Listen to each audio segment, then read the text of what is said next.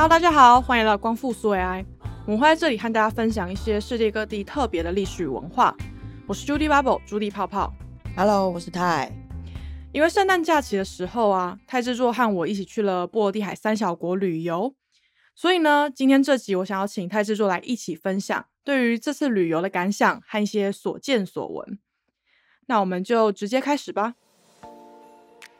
那我们首先就来聊聊我们当初为什么会选波罗的海三小国当做我们的旅游目的地好了。泰制作，你要不要分享一下？呃，因为我来到荷兰嘛，所以我们就想说我们可以去欧洲玩一下，圣诞假期的时候。然后因为我自己本身没有特别想去什么地方啦、嗯、所以我就请泡泡决定就好了，这样子看他想去哪里玩。他最后就问我说要不要去波罗的海三小国，我就想说哦好啊，反正我也没有特别想去哪里。然后因为之前我们 podcast 也有讲到说呃，波罗的海三小国的立陶宛跟爱沙尼亚嘛，所以我就想说也可以去看看，就是我们那时候讲的东西跟我们实际看到的东西有什么一样或不一样的地方。嗯，那为什么你那时候会问我说要去波罗的海三小国？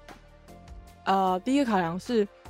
因为你是飞来荷兰嘛，然后如果比较近的地方，比如说比利时和德国，就会蛮容易去到的。那我们想说刚好圣诞假期就是有一个完整的假期的话，要不要再挑个东欧的国家去看看，就是一定是跟西欧看到的东西和感受到的东西是蛮不一样的。然后其实原本我第一开始先想到的国家是波兰，因为波兰是我本身非常非常爱的地方，就呃我之前去过两次，但是就会觉得还不够，就是那个地方感觉你去多一次就会有新的感受、新的体验，不管是它的文化层面，还是它历史，或是它建筑层面。所以一开始其实原本想想说，哎，要不要再去波兰这样？但后来又突然想到，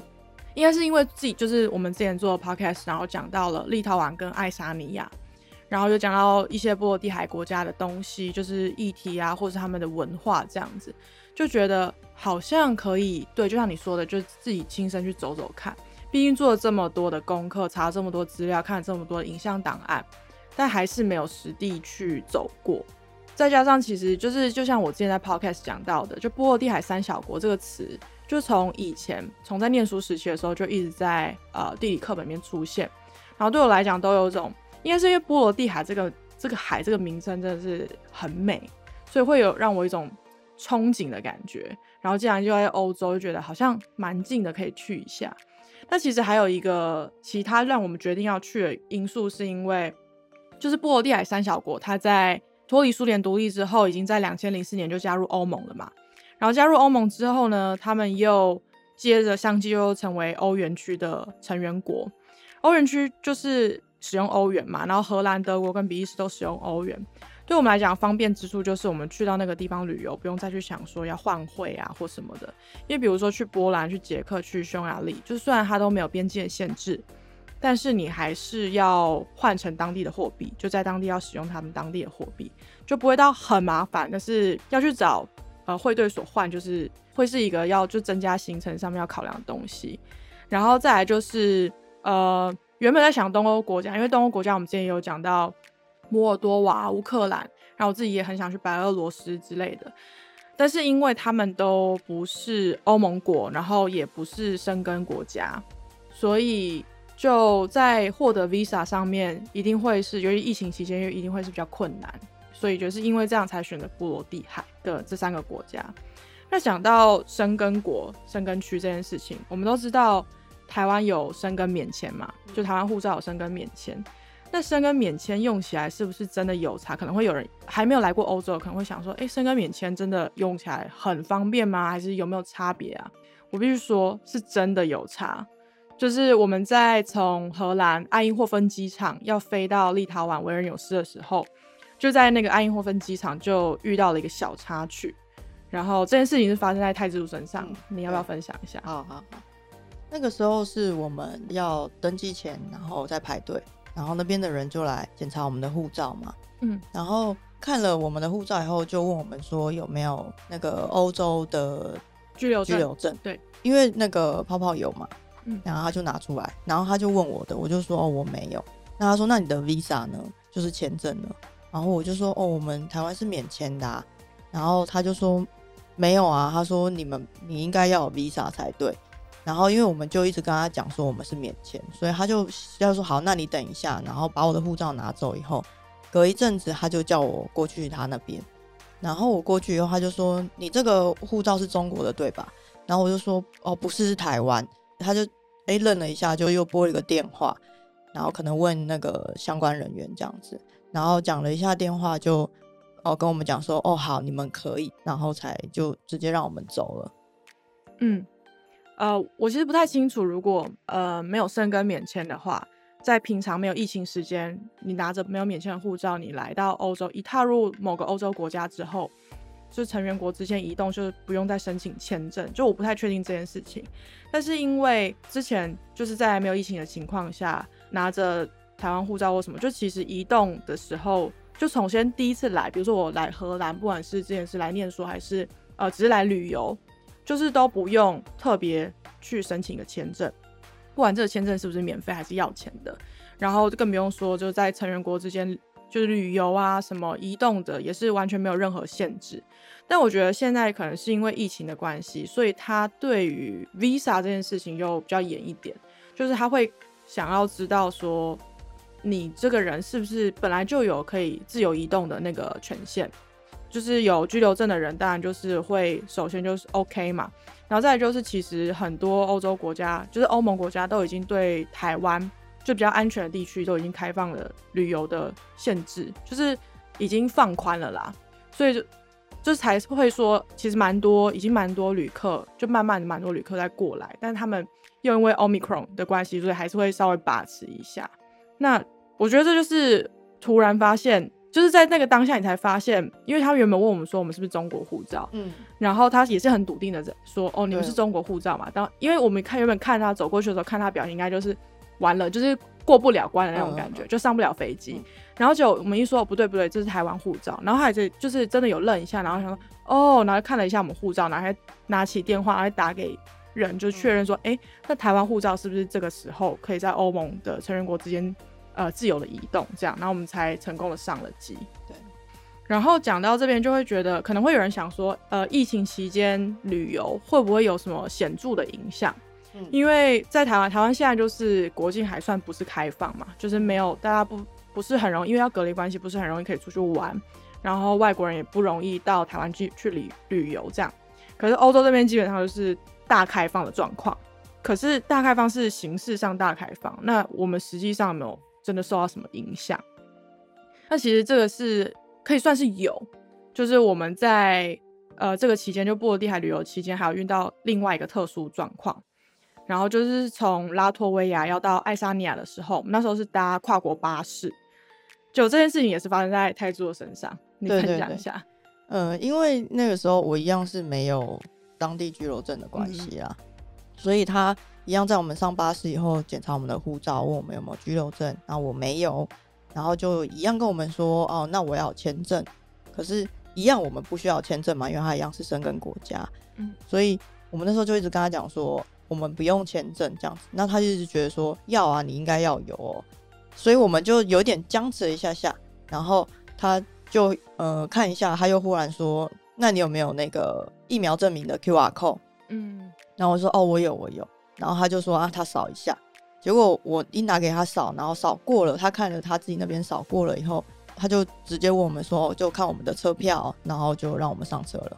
对，就这件事情发生是奇妙的点是，就是这些呃司机，跨国巴士的司机，他们其实就是兼车长嘛，就是跟地勤人员一样，他们不会熟知申根国家或是欧盟成员国或是各个国家现在对于世界上那一百多个国家的每个护照的限制是什么，就进出限制是什么，所以他们现在判断依据就会变成比较是，如果你有欧盟认可，就是欧盟的那个 Q R code 扫出来可以过的那个疫苗或者是、嗯、康复证明，那他就会等是等同认同你可以在这些国家之间自由的移动。所以我们那时候我记得很清楚是，就这个 Q R code 台湾的那个 Q R code 是在十二月二十八号早上可以下载、嗯、我记得这么清楚，记得超清楚，因为这真的使用上有差，就我我自己是还好嘛，但是比如说呃那时候泰铢刚来的时候，然后我们呃去荷兰啊或是去德国一些餐厅或者是一些场所、室内场所，不然博物馆什么，它其实都会 check 你的 Q R code。嗯，那你没有 Q R code， 你就是就是要拿出台湾那张黄皮书，嗯、对，黄皮书。嗯、然后荷兰还好，荷兰就是随便 check 一下，因为荷兰真的是就是看看这个疫情数字，就每天确诊数，就知道荷兰真的超级松。但德国或比利时他们其实都蛮严的，像我们遇到状况是，泰斯都拿出那个黄皮书，其实都是有过，就他们会认真仔细确认，就是每一项列了什么，然后就让你过，让你进去。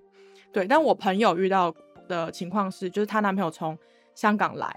然后也是打了两剂就国际认证的 Pfizer 疫苗，然后有拿了香港的纸本证明，结果他们去德国的某个算是什么公园、风景区还是什么的，就是也是要 check， 就是虽然是室外，但也是要 check 你的疫苗证明。然后她男朋友就拿出香港那张纸本，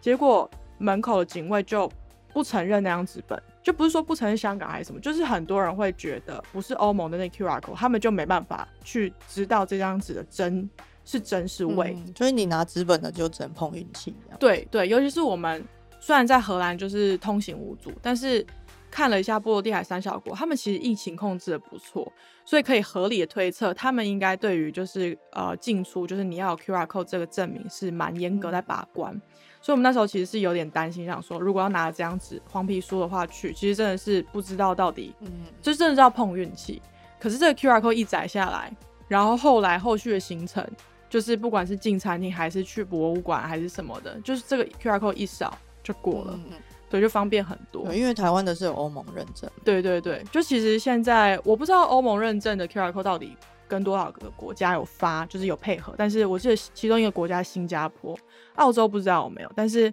这边要跟大家讲说，这个 Q R code 真的很好用，就是不管你之后是假设真的开放你要去哪里玩，但来欧洲一定是非常非常方便的，所以希望就是暑假的时候已经不用隔离吗？就回台湾或什么已经不用隔离了、啊，或者是整个疫情已经就看到一个末端了。那到时候大家出国旅游的话，可能这个 Q R code 会变成一个比较流行或大众在使用的东西，嗯、通行证。然后现在可以先载下来。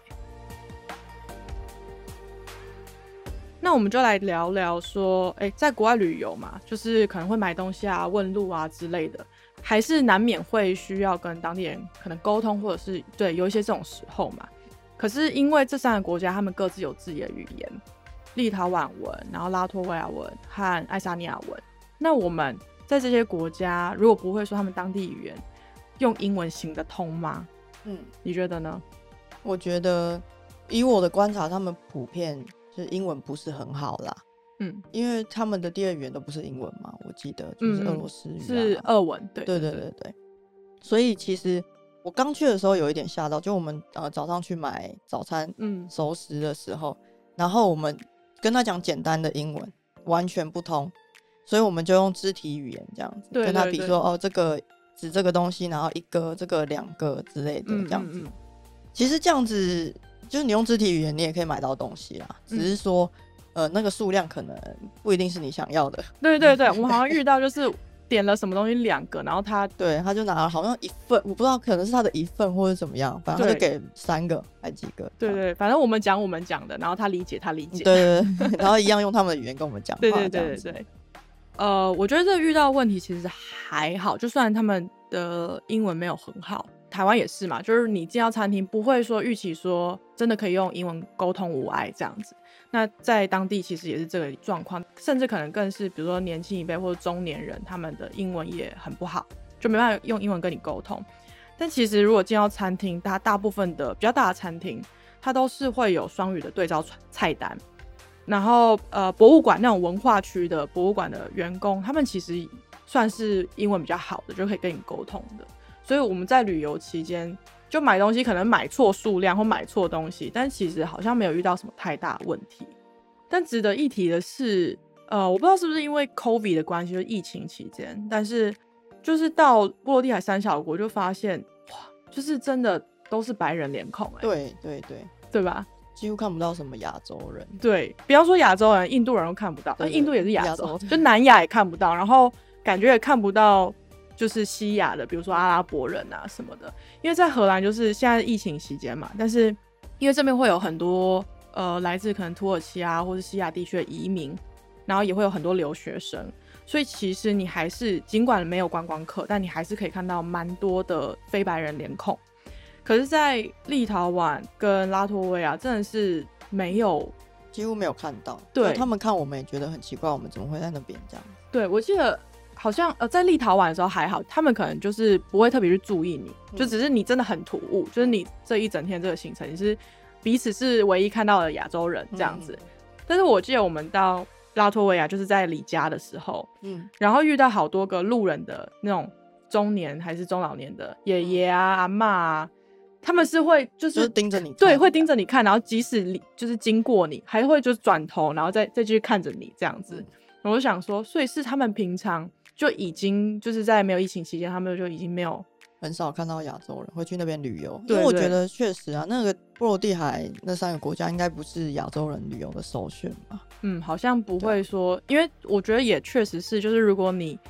假设你第一次来欧洲，感觉就会想要去一些比较 fancy 的地方，比如巴黎啊、然后伦敦啊什么的，就是已经把一些地方玩到、嗯嗯、玩到 没, 没地方玩了才会去波罗的海。对对 对, 对，然后那个地方确实好像也是。比较多，如果真要说观光客，也是其他呃西欧啊、南欧的人会去，因为他们的大自然景观也蛮丰富的这样子。那哎，讲到这边，我们就来聊聊，就是因为我们之前 podcast 的内容也有做到立陶宛和爱沙尼亚嘛，然后就是因为我们实地走访了嘛，就可能会好奇说，哎，是不是有跟我们想象中不太一样，还是其实是一样的？泰之你怎么看？我比较印象比较深刻的啦，是爱沙尼亚，因为我们那时候在。讲那期节目的时候，就是讲到说，哦，他们高数位化啊，什么都、哦、对, 对，什么都网络办理啊，对对对 对, 对, 干嘛干嘛这样子嘛。所以你就会想象，通常高数位化国家，嗯，就算他们以前有很多，就是有很多旧房，就像台湾一样，有很多旧房子，但是也会有一些新的大楼啊， yeah, yeah. 或者是新的设施啊，看起来很方便的东西。嗯 嗯, 嗯。可是，一去一到这个国家，就发现其实没有，就你不会不会觉得它有特别的数位化。你就觉得呃，好像跟其他两个国家差不多这样子，而且，嗯、呃，我们观光客去的话，其他东西我不知道，因为可能是不知道他们什么东西有数位化这样，但是因为我们用得到，比如说车票啊，嗯，这个我们用得到的东西，哦，他们确实是有那种电子的车票嘛，对对，这个就会觉得哦，还蛮数位化这样，但除此之外没有特别的其他的感觉啦，对，就是因为这跟我想象中差差太多。嗯，虽然虽然不至于会想象到就是有车在天上飞，但是你会觉得就是一个数位化，或者就是一个高科技的地方啦。或许他们是高数位化，但没有高科技吧。我觉得是这样，就是因为我觉得大部分人，如果你没有直接到爱沙尼亚，就像我们之前一样，我们在网络上面找到的有关爱沙尼亚报道都是数位化，然后它会展现他们，比如说你可以用数位的方式去看医生，就在家拿诊单，就是诊疗单这样子，然后。你可以在家里就去办居留证啊，然后你可以在家里就你不用实地去走访一些政府机关或行政机关，你可以在家里就完成很多很多事，然后包括在家里就可以投票，我记得这个很清楚，就是你在家里就可以投下一届的执政者是谁或者政党是谁，这是很方便很方便。可是对于旅客来讲，这些很基本的东西，甚至连看医生我们都不会用到，我们最常会用到就是进餐厅吃饭嘛。那我记得就是比如说在台湾一些餐厅也是这样，然后在欧洲蛮多的，荷兰蛮多餐厅就是你进到里面之后也不会有什么桌边服务，就是你就扫那个桌子的 Q R code，嗯嗯，然后就会有线上的菜单，你就可以在线上点单就完成这一切事情。可是在这三个国家我们完全没有遇到这样的。对啊对啊，就还是很人工，就是、就是这种，因为我觉得或许他们没有很常出去吃饭吧，刚才听起来感觉就是他们要为了人民的方便嘛。对对对。那如果像餐厅点餐，其实这也是很方便的啊。嗯。那没有做这件事情，所以你真的不会感受到他们的数位化，就以一个旅客的身份。对对对，可能要变成就是要数位投资，成为数位公民，才会去感受到他们爱沙尼亚数位化这一部分。对对对对对。那这就是我的感受了。那你呢？嗯，我自己觉得有蛮多东西是跟想象中一样，就比如说。你真的会在街上走一走遇到赫鲁雪夫楼，就是苏联时期的那种就是很常看到的建筑，然后但是你又会看到他们就是好几个世纪十几个世纪以来的那些呃老城的建筑。对，这是跟我预期中有一点点一样的，但跟我预期中不太一样是因为我们在讲立陶宛那一集的时候花了一些篇幅在讲对岸共和国，就是艺术家建的国 Užupis 嘛。那其实我亲自走访，就是到了 Užupis 就发现这个地方蛮小的，然后主要有东西啊，或是就是可以逛和拍照的地区不是很大，然后感觉起来可能又是因为冬天，然后又是因为疫情，就是你没有刚好在他们什么节庆的时候去，或是在夏天就大家都会出来走动的时候去，就感觉起来还是它还是维尔纽斯的一部分，没有特别觉得说哎，过了这条河，过了这个桥就是另外一个国家、嗯、对，这是跟我想象中差蛮大的感觉。 对, 对，然后也没有说实在话，也没有真的看到就是看起来像艺术家的人走在街上。对对，他就是反而观观光客，就当地观光客或是其他欧洲国家观光客、嗯、观光客蛮多的。对对 对, 对，就是里面有一些装置艺术啦，对，就是、把一些装置艺术，就是虽然你看起来它是一个乱做的东西，但因为它在里面就觉得哦，它是个艺术、哦、这样子。因为我觉得是其实你从立陶宛然后到乌苏比，就那一条桥没有很长，所以你不会觉得你到另外一个国度，因为里面的东西都长得一样。 对, 对对对，就是还是感觉得出来，因为里面建筑也都旧旧的嘛，就跟维尔纽斯其他地方一样旧、嗯、所以你会觉得嗯，对，就是一样的，它就是、嗯、可能它可以算是一个特别的艺术区，但是你不会真的特别觉得它是一个哦独立的国家、嗯、就可能就是到华山那样的感觉。哦对对，我觉得如果华山啊松烟里面有开有住人，对，它是过一个桥，差不多就是那个样子。对对对对，那我们聊到这边先休息一下，广告时间。喜欢我们频道的朋友，欢迎追踪我们的 I G 光复苏 A I Soviet Restore Podcast， 我们会定期在上面分享各国有趣的文化和小故事，不要错过咯。 Hello， 我们回来咯。那刚刚就讲了一些就是想象和现实有什么不一样的部分嘛，那我们现在要进入更有趣的部分，就是我们在当地都怎么住，然后玩什么，还有吃什么好吃的。那先聊聊住的部分好了，就跟大家分享一下我们找住宿上面遇到的一些，比如说价格啊，或者是区域地段这样子。那像呃，在这三个国家住的，比如说每晚订房的那个价格其实不会差到很多，不管是你要住不错的 Airbnb 呢，还是你要住可能二星的旅馆，三星就会比较贵啦，二星的旅馆，然后就这样干干净净的，我们的要求是干干净净嘛，大概都是一千五上下。就其实我觉得就是看那些台币嘛、呃、台币，对对，一千五台币、嗯、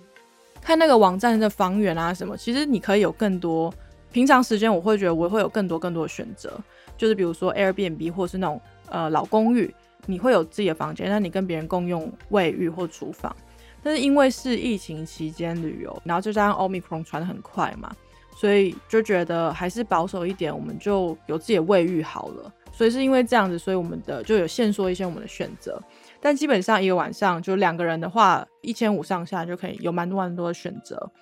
那我们住的就这三个国家，我们住的地方都是就首都嘛，都是住离老城区大概步行十到十五分钟，我觉得这个距离也真的也有很多很多的房源可以选择、嗯、然后就这边提供给大家参考。那交通的部分呢，呃，我们都是走路比较多，因为尤其是像里加和塔林的老城区里面啊，就几乎都是没有公车和电车覆盖的，所以变成说如果你要在老城区里面 旅, 旅游在景点间移动，其实你都如果你住外面，你就是最多最多坐个电车或公车到它老城区的外围站点，然后就步行进入这样子。所以我觉得因为就是其实很特别的是，这三个小国就可能他们就发展的比较晚吧，不知道，就是他们的首都虽然说是首都，但你真的要跟台北比哦，那还真是差很远。嗯，所以我觉得步行啦，除了塔林就爱沙尼亚塔林就是搭电车也会方便一些，但是基本上步行都就是步行距离就可以到各个景点。所以这就讲到住宿的话，就可以尽量住一样住离老城区近一点。你如果算一下，你如果搭车要进老城区的那个钱，跟你如果住外面比较便宜一点点而已，嗯嗯嗯，你就住老城区附近，对对，比较方便。住老城区附近也也比较好，因为是老城区里面，因为是旧建筑嘛，如果它有 Airbnb 或是旅馆的话，就是都会比较 fancy 一点，那价格就会高，可能高个 一点五到两倍。但住老城区外面其实蛮多新建筑，我觉得住起来蛮舒适的，然后价格就会低一些，所以我就觉得其实就是住交通费算一下，对对对对对对对对对，就是它不会不会是很难选择啦。嗯嗯，那像是拉脱维亚里加的话，就是我觉得他们蛮一致的，就是他们不管是搭电车、搭巴士还是搭地下铁，他们都算单程票，就固定的一个价格，就不管你要搭多远，反正你这一踏上去就是单程票价格，就是算次的。对对对对对。然后基本上都是可以用就是他们自己的 app 买到这个电子票。对，那如果没有，比如说像李家那时候我们就网站上面查，他就说你必须要买到那个纸本的黄票卡，那我们就一直在想说到底要去哪里可以找到这个站点呢，所以后来就找到一个离我们住的地方比较近，就大概要步行可能五分钟七分钟的那个公车站，它是有一个售票机，我们才去买那个票。就好笑的是我们上车之后发现车上就有，对啊，对，就有售票机，对对，所以就是其实真的蛮方便，不会说你可以先上车然后再买票。对，而我觉得这另外一个很好的点就是因为他们就电子购票嘛，所以不会像是比如说你来荷兰好了，然后在台北也是，在台北要买悠游卡嘛，然后在荷兰就是会买一个它的 Ovechip Card， 然后这个卡就是买是已经麻烦了，然后如果你离开的时候旅游离开的时候要退也不知道能不能退，有些地方是可以退，有些不能退，那不能退你就只要拿回去当纪念品。可是如果他们全部都是电子票，比如说这三个国家用电子票的方式，你就省了去买一个塑胶货币塑胶那个卡，所以我就觉得这是蛮方便的一点。那再来就讲到就是我们去到当地旅游，大家多多少少会买一些东西嘛，不管是买纪念品还是就直接在当地购物起来。那讲看当地的部分，比如说呃买衣服好了，他们当地的一些穿着啊什么的，有没有什么和其他地方不太一样的？我觉得他们好像都穿得很类似，嗯，那就可能都穿那种呃羽绒衣啊，啊比较偏暗色系吧，我自己觉得啦，就比较偏，比如说像老人家喜欢穿的那种颜色，嗯，然后像可能裤子就是也是大家都穿很像啊，比较没有修饰过，就不像可能一般大家买裤子会跟随一下流行嘛，然后会修饰一下身材，嗯，比较少看到他们穿这种样子啊。其他我没有特别注意， 你, 你觉得呢？嗯，我觉得我会蛮明显感觉到差别，就是比如说在荷兰虽然大家都是也是穿偏暗色系，可是你会很明显感觉到有一个潮流，嗯，就是他们是有在跟随一个潮流，就是可能穿短版的羽绒衣，对，或者是他会有那种很漂亮的大衣，嗯，就大家会习惯穿大衣，然后会穿靴子啊会什么，就是你会觉得可能是因为就是西欧其实也跟美国就他们的整个潮流是蛮像的，嗯，所以我们平常在电视上或者什么会知道会有曝光的那些东西，就是在西欧是蛮看得到。可是一到波罗的海我发现他们好像自己当地有另外一个潮流，然后那个潮流有一点比较偏向可能乌克兰啊白俄罗斯那种，就如果有看到一些呃 YouTuber 去当地旅行，就是在街上穿的人就会蛮像波罗的海那边的人的穿着，嗯，哦，比较功能性啦，对对对，功能性比较强，就功能性比较强。如果是年轻人的话，可能就会觉得，哎，欸，功能性或是他们的那个时尚是不太一样的。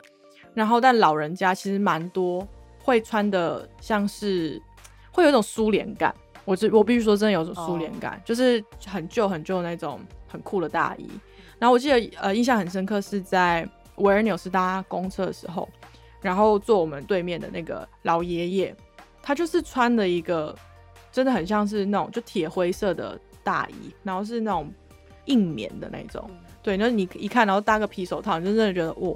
爷爷你以前你真的是从那个时代走过来那种感觉，嗯，对，就蛮酷的。但讲到购物，我觉得呃，他们物价的部分是真的也有算是让跟我想象不太一样，应该说有吓到我啦，偏高，比我们想象中高。对对，就是撇除吃饭，你肯定比如说你到餐厅吃饭，其实在整个欧洲你只要进到餐厅吃饭就是会比台湾贵，嗯，对，然后比如说西欧就肯定更贵嘛，然后在波罗的海就没那么贵，就便宜，其实便宜蛮多的。但是你要跟台湾就是你要因为台湾的大家习惯外食嘛，小吃也很多，就不能做比较。但我觉得惊讶的是就我到他们超市，比如说爱沙尼亚是最显著的例子好了，我就逛超市的时候就觉得物价蛮高的，甚至好像有高过荷兰，嗯，那比如说呃 Milka 那个巧克力紫色那个，台湾有些超市好像也会进个一些，对对对，在它原产地德国就是可能 零点八 零点九 欧一片，就是不到三大概三十块台币，然后在荷兰可能是 一点二欧 一点三欧，可是在塔林的超市，不管是看起来超 fancy 的还是那种很普通大卖场，一片都好像快要两欧，就整个价格翻了，跟原产地翻了两倍有。所以我就想说是不是因为他们离产品出口大国德国就距离较远，有可能啦、啊、嗯，所以就反而到超市你就会觉得我没有很便宜耶、欸、然后汽水什么也没有很便宜、嗯、然后像呃像是啤酒也没有想象中便宜，反正什么东西好像价格都更高一点。那我就在想说是不是因为比如说塔林好，它离芬兰首都赫尔辛基很近，就搭船两个小时、嗯、对，两个小时就到了嘛，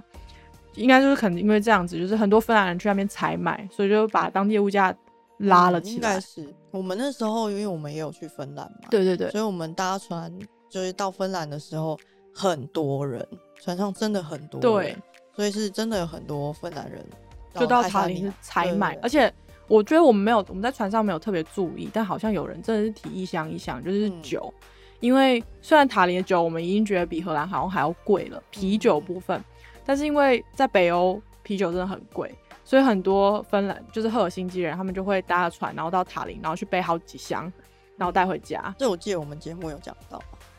呃对对对对对对，就之前也有，就是我们我们是没有实际去特别注意说哎、欸、是不是大家真的都提很多酒、嗯、但对，确实是有看到有人在搬一箱一箱的东西搬上船这样子。对，可能就跟像几年前我有去那个斯洛伐克，就是只有去他首都 Bratislava 就是玩个两天这样，然后那时候因为就是会觉得斯洛伐克就是一个东欧的国家，然后东欧国家不是物价就是蛮低的嘛，结果我到 Bratislava 的时候觉得、哦、哇，就是怎么吃个小蛋糕喝个咖啡四欧五欧六欧这样跳起来。而且它真的就是必须说 Bratislava 真的没有什么东西、嗯、它的旧城就是小小的，波罗的海三小国比它比波罗的海三小国更没有什么东西、哦、对对对。而且因为你说到东欧物价，你可能会你不是去过波兰觉得很便宜，嗯嗯 super 哦，好好看，所以波罗的海三小国还是比波兰还要贵哦、嗯嗯，这个这个有点难比较哎、欸，我想一下，我觉得立陶宛啦，用国家来比，我觉得爱沙因为爱沙尼亚是这三个国家里面算是最富有的，所以爱沙尼亚的物价真的有超出我的想象，嗯，对，但是立陶宛的物价是真的偏低，只是说你不可能用，因为。必须说我觉得比如说波兰很便宜啊，捷克很便宜，这是以就身在荷兰的角度去看，所以其实我们在波兰就是吃东西呃，觉得很便宜，其实也就是跟在台北吃东西价格差不多、嗯、不是说哦就从台湾过去就觉得哦波兰好便宜这样子，对对对，不是这个样子，就跟西欧比。但是对立陶宛是有比较低，然后、呃、拉脱维亚低一点点，但爱沙尼亚我觉得价格是跟荷兰差不多，跟芬兰比较近，对对对对对。那现在到当地就是讲完在当地超市购物啊或是买东西这个部分，那会吃东西嘛，一定会吃一些特别的。泰之后你有没有觉得他们当地有什么特别的食物，比如说菜肴是你印象深刻的？我印象最深刻的是那个哦，我们那时候节目讲的那个粉红汤，嗯嗯，对，因为我看就觉得很恐怖，然后喝起来呢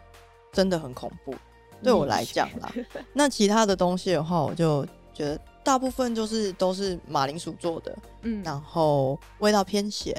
嗯，哦，但是他们的辣，像有一些欧洲国家的辣是不会辣的，嗯，但他们的辣很辣，嗯 嗯, 嗯，对，就是我有吓到这个。对，我记得讲马铃薯的部分，那三个国家真的有各种马铃薯松饼、马铃薯饺这种的，然后像呃我们在立陶宛吃了好几餐马铃薯松饼吧。它用马铃薯跟混面粉然后做成松饼，然后其实它上面你可以用就是酸奶油，或是你用咸的啊，或者是沾鲑鱼，或者是呃、嗯、有的有一些配料啦，对对对对对，真的吃了好多好多餐。但我自己是觉得不知道，就是说是马铃薯松饼听起来松饼嘛，松饼真的蛮好吃的、嗯、可是马铃薯松饼这本身没什么味道，它就是马铃薯饼啦。对，我觉得就真的要有呃有那个酸奶，或者是像我们那时候吃的鲑鱼、嗯、因为它是呃腌的鲑鱼，有咸味配着吃，嗯嗯，要这样子，不然会除了就是没什么味道就很腻，因为它又是油油的，嗯嗯嗯，对对。然后像那个立陶宛不是还有一个很有名的菜肴，就长得像那个齐柏林飞船那个马铃薯饺 Zeppelin 好像是这样念吧，我也不知道。那个我就觉得蛮好吃的。嗯，可是那个也会腻，那个是还蛮好吃的，因为那个也很油。哦，对，它就是里面本来就是油的嘛，嗯嗯嗯，包的肉就是油的，然后它又会要你淋一个很像猪油的东西上去，對對對對對，所以整个都会蛮油的，吃到最后。对，可是它还不错，就是也是咸，但是吃起来还不错，至少它外面的那个皮是有嚼劲的这样。嗯嗯嗯，就是我觉得这三个国家我们真的吃，就是旅游的期间我们真的吃的马铃薯多到我回荷兰之后就真的没有想要再吃马铃薯、嗯、就是因为他们的基底就是真的都是马铃薯，然后也没有什么面、嗯、没有什么意大利面或者是没有什么饭这样子、嗯、对对对。哦，你刚刚讲到那个粉红汤，嗯，我必须为它平反一下，我觉得粉红汤是不错吃不错喝啦、嗯、就是它很清爽，但我觉得这很看个人，就是因为它是它主要就是用甜菜根汤嘛，然后再加牛奶、嗯、所以它其实是就是整到凉凉的、嗯、就夏天的时候会喝，会很很那种解热这样子。对，但是如果你跟我一样比较怕那个甜菜根的土味，嗯嗯嗯，就可能尝试一下下就好，就可能呃跟别人去旅游，然后别人就几个人一起 share 这样，对对对，一起喝啦，就也不要浪费，但是就可以尝一下看看，因为就是会怕甜菜根那个土味的，可能没有办法把整碗喝完、啊、对, 對，我觉得一个点是就是必须要尝试，是因为比如说在台湾，因为台湾台湾没有种甜菜根嘛，大部分都在那种进口超市才买得到，所以就是你不会用甜菜根来做菜，然后大家不会 不, 不会因为这样就习惯这个味道。然后可是因为我比如说我来荷兰之后，我自己是蛮喜欢就是去买甜菜根来做菜，嗯，然后或者是做一些就是乌克兰的 borscht， 所以我我自己是很喜欢那个就是那个植物本身的味道、嗯、就你比较可以接受甜菜根，就比较欧洲人口味这样子，呃、嗯，东欧人口味对对 对, 對。但是讲到汤，就是我觉得蛮惊讶是他们就这三个国家做的汤真的很好喝，蛮、哦、好喝的，对吧？对啊，就是、就是、一样是偏咸啦、嗯，但是那个味道都很刚好，对，就是你也不会觉得很腻，虽然它很咸，可是你可以把它喝完这样，嗯、你顶多喝完就喝个几口水，但是就是你在喝的时候，你会哎、欸，你会觉得这汤很香。然后里面料其实都很足够、嗯、就它不会给一点点而已，其他你点任何的汤、嗯、它那个料都很足够，然后很香很好喝。嗯，我觉得是应该这么说，就 general 来说是如果你平常吃饭比较喜欢重口味一点的，嗯，就会觉得他们的东西真的好吃。对啊，就如果你吃比较咸啊，嗯嗯嗯，对啊，咸也不一定要很咸，我其实真的有点还好。对，因为你就吃比较咸。没有没有，我我真的觉得还好。好，反正就是看个人，看个人。但是他们的的汤，我必须说，就我们两个体验起来，我觉得是台湾人口味是 OK 的。对对对，蛮台湾人口味的。对对对。那再来讲完吃东西，我们就来推荐一下去了这三个国家一定要去的地方。那我要先推荐一个，就是在维尔纽斯有一个立陶宛大公宫。为什么要推荐它？就是因为它展览票真的超便宜，就是它有四个路线嘛。都是展出一些文物啊，然后历史啊，什么建筑这类的东西。还有就是现在的呃，那什么当当代展，当季展览，对，当季展览。比如说我们去的时候，它当季展览就在庆祝那个波兰立陶宛联邦的那个那个两百三十周年纪念。嗯，对对，就在展览这段历史，然后就有很多画啊，有很多就是书稿什么的。嗯，但反正就是我们那时候去了吧，就是。呃，买了票，它有总共有四个路线，我们就买其中两个路线这样子，然后就再用学生证打折，总共才花不到六欧，六欧大概就是六三十八，大概就是不到两百块啦。对对对，就是非常非常便宜，因为啊，又要再拿荷兰来讲，就是在荷兰，就是随便逛个博物馆，比如说呃，阿姆斯特丹很有名的那个 Rijksmuseum 就国家博物馆好了，皇家博物馆。四五年前的门票就是 十七点五 欧，我不知道现在涨到多少了。对，然后很多很多地方就是的博物馆不然美术馆都是二十欧。对，所以我去到立陶宛就逛，因为那个就是那个立陶宛大公宫的展览其实就可以看很多很多了。嗯，所以我们觉得哇怎么这么值回票价。然后再来就是呃不会说它的展览就超级棒啦，但是因为它蛮多文物陈列还有什么一些画像什么的，然后他也不是需要真的逛很久然后很花精神，所以我就觉得当做是就是去休息，然后稍微了解一下这些历史，是一个蛮不错的地点，可以去逛逛这样。然后再来就是 K G B 博物馆，我觉得也蛮值得推荐的。嗯，那里还不错。对，呃，拉脱维亚就里加跟爱沙尼亚好像都有他们自己的 K G B 博物馆，但我们是在维尔纽斯逛的，然后它就是那个真的是很沉重，因为那个 K G B 博物馆它本身就是一个在苏联时期就是 K G B 的总部，然后 K G B 就是有点像是它苏联时期的国家安全局，形式上去调查、啊、或什么的，但是会做很多就是见不得人的事情，比如说杀人啊、关人啊，然后严刑就是严刑拷打这类的。呃，包括那时候苏联其实在并吞立陶宛的时候，因为立陶宛是有反抗出现的，蛮多反抗军啦，然后就是有点像是大屠杀，杀了很多立陶宛人，所以其实那 K G B 博物馆它展出好就是很仔细的那一段历史，就是呃立陶宛是怎么样想要就是夺回自己的主权，但怎么样死了很多人之后，还是国家就是还是这样就送给了苏联，嗯，对，然后在苏联的统治之下，又是人民又是怎么样过得很辛苦，然后没有自由的生活，很很压迫啦。然后那个 K G B 博物馆它的地下室就是一个就当时的那个牢房，嗯、对 对, 对，我觉得那个切身感受就是觉得，就又看了那些历史，会真的知道哦为什么好像立陶宛就是看到媒体上面很多就写来写立陶宛至今还是跟就是俄罗斯关系不是很好。嗯，对，大概可以就是你在那个地下室就会感受到那个氛围。对对对，就当时对啊，在苏联到底是谁就是被苏联统治过之后还会觉得苏联很棒？嗯，可能高官吧。对对对，难说哦。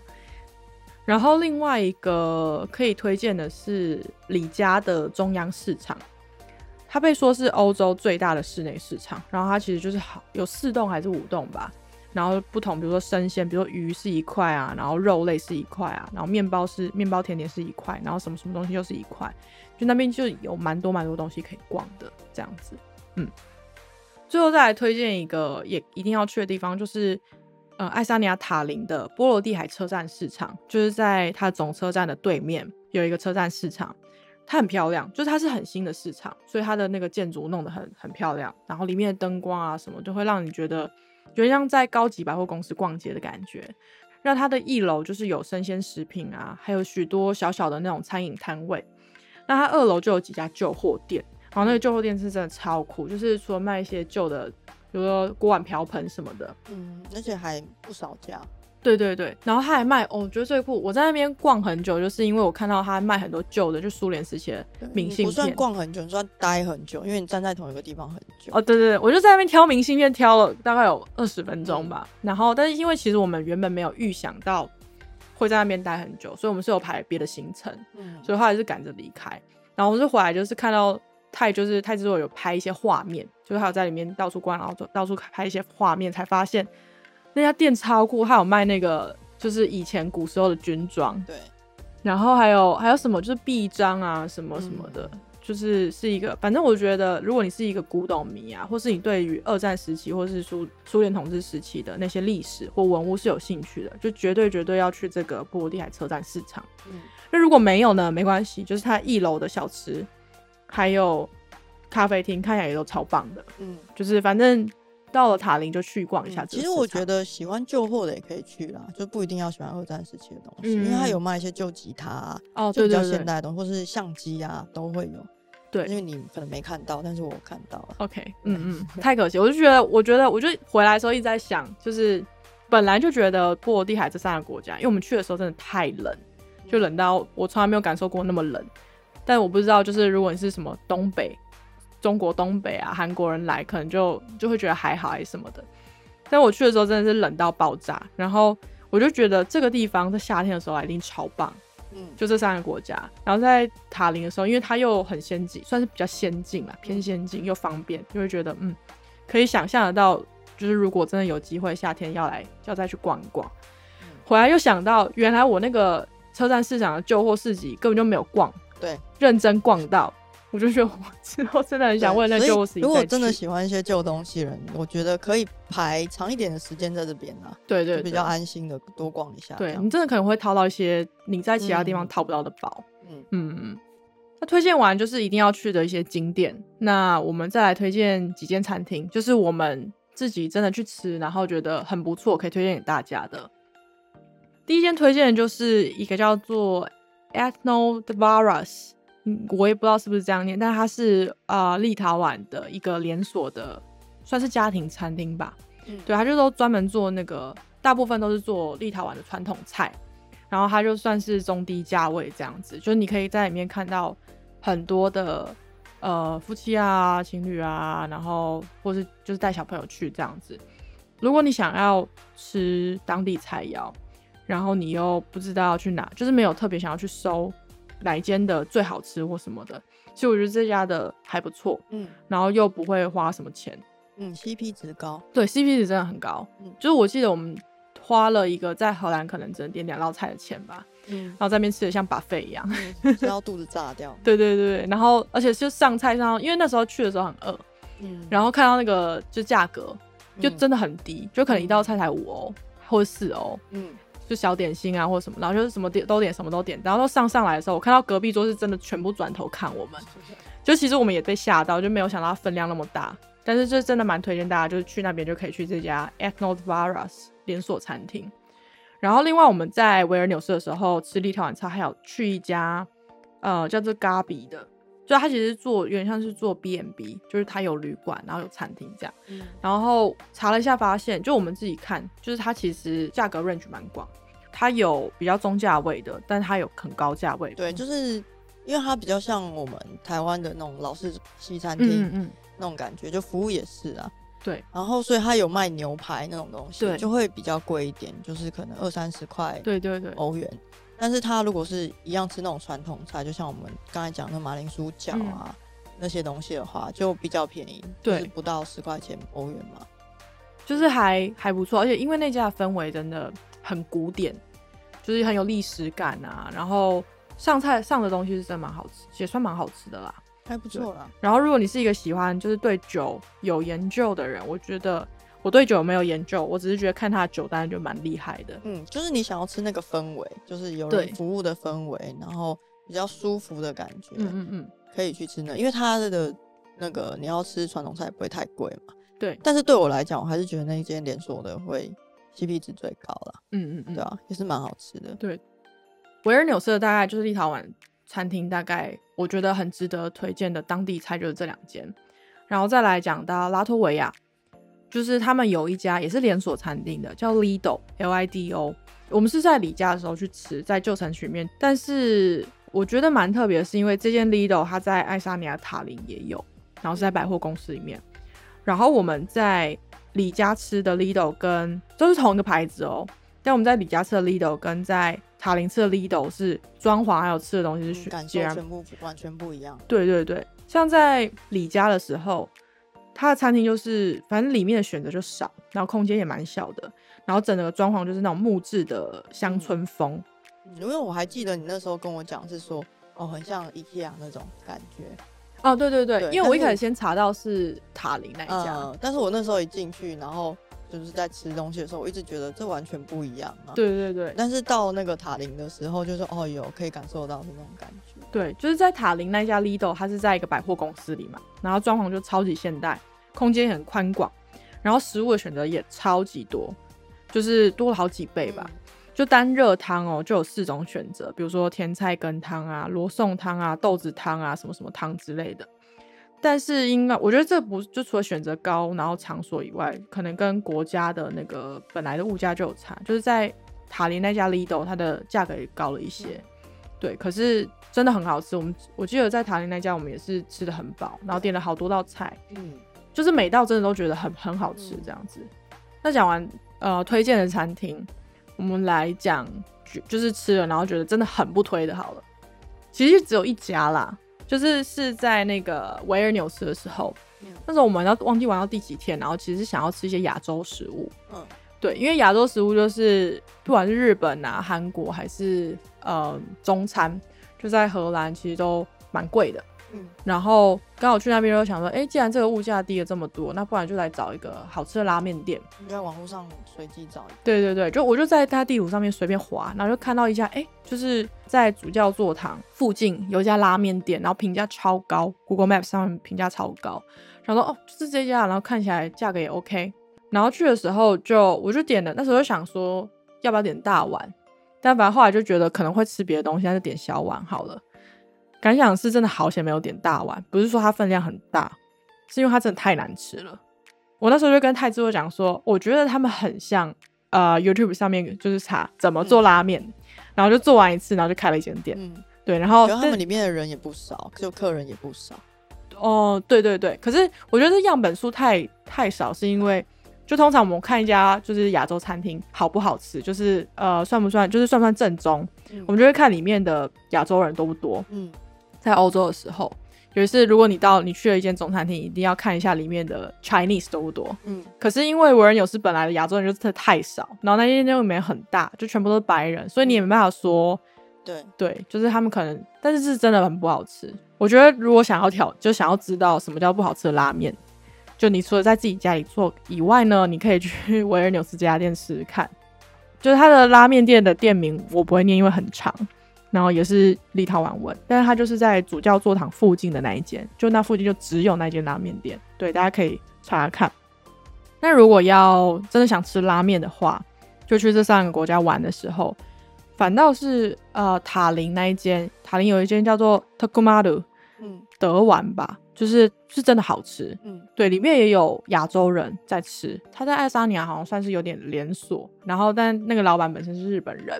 嗯，他的除了拉面好吃，就我有吃那个他们的冻嘛，他们叫冻，可是他吃起来是有点像夏威夷饭那样子。对，嗯嗯，也很好吃。对，我吃我那时候是吃拉面，然后我们好像还有吃一个饺子吧，对，就煎饺，煎饺也好吃。对对对，反正就是那一间真的很不错。然后这间就是除了当地人还，然后也有亚洲人在里面就是用餐这样，所以我觉得如果你有去呃塔林玩的话，然后偶尔就想要吃一个拉面店，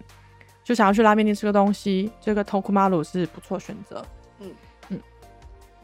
那我们讲到最后，我们就来讲一些比较 overall 的旅行建议好了。那泰，你有没有什么建议是可以给大家的？呃，我觉得最重要的是鞋子吧，因为如果你跟我们一样是冬天下雪的时候、嗯、要去旅行的话，嗯嗯，那最好穿一个呃雪靴，然后尤其是防水的。嗯，对，因为如果下雪的话你没有防水，你的鞋子就会很容易湿掉嘛。嗯，然后呃，如果要去买一双新的，你要试穿的话，就是尽量让自己可以穿起来很舒服，因为像我们刚刚讲，就是在旧城区的时候常常要走路嘛。嗯 嗯, 嗯，所以你要穿得够舒适才不会容易脚痛。对，然后还有一个很重要就是要防滑。 嗯, 嗯，对，因为他们应该说波罗的海三小国，我觉得啦，他们的那个推雪车没有很认真在工作，随便推。对，所以他们常常就是很多地方雪其实都积蛮深的、嗯、然后因为积雪踩久了就会容易滑，然后或者是他们店家排出来的水就是呃用到雪上面久了也是会滑，这样会结成冰嘛、嗯、所以鞋子的防滑很重要。嗯，所以就是呃如果冬天去旅行的话，防滑跟就是适合踩雪的就是鞋子就尽量这样穿。那如果不是冬天去旅行，就是因为在旧城区里面都会就是没有什么交通工具可以使用、嗯、我记得旧城区里面有很多街道是车子是不能在里面行进的，所以基本上你就是要靠你的双脚。对，要穿舒适的布鞋啦。對對對，就不要穿那种，不要觉得可能会热穿凉鞋什么。哦、oh, no no no， 对, 對, 對, 對，穿舒适一点。凉鞋走在石头路上面是真的是很不舒服、嗯、对, 對。那我这边可以我觉得可以建议一个的话，就是如果是女生的话可以随身带个围巾之类的、嗯、或是就披巾，因为那边会有蛮多就是波罗的海三小国蛮多东正教堂，然后我每次去了之后才发现原来东正教堂里面基本上都是就是男生一定要脱帽嘛，然后女生一定要是要把头盖住，对，有点像是那个穆斯林那样子用那个毛围巾什么然后才可以进去参观。然后像我们在离家的时候就是有看到一个很想去，然后它外观就是富丽堂皇那样的东正教堂，可是就我们进去就发现哦原来要披着那个披巾。嗯，然后因为我们没有披巾嘛，它就有写说你在柜台就是有它是可以借你就是离开的时候再返还这样子，但是哦我觉得平常时间还好，就是可能真的可以借一下，但是因为 COVID 的时候不太想要用别人重复使用的东西，而且有些地方不一定会借，那就真的大家就是随手带一个比较薄啊或者是好携带那种披巾。对，那这样子如果你真的要参观他们教堂建筑的时候就蛮方便的这样子。嗯，那我们这趟波罗的海三小国旅游经验分享就到这边啦。如果你有任何有关波罗的海三小国旅游的问题，都可以在 YouTube 影片下面留言，或者私讯我们的 I G Soviet Restoration Podcast， 我们有时间就会尽快回复。光复苏维埃，我们下次见，拜拜。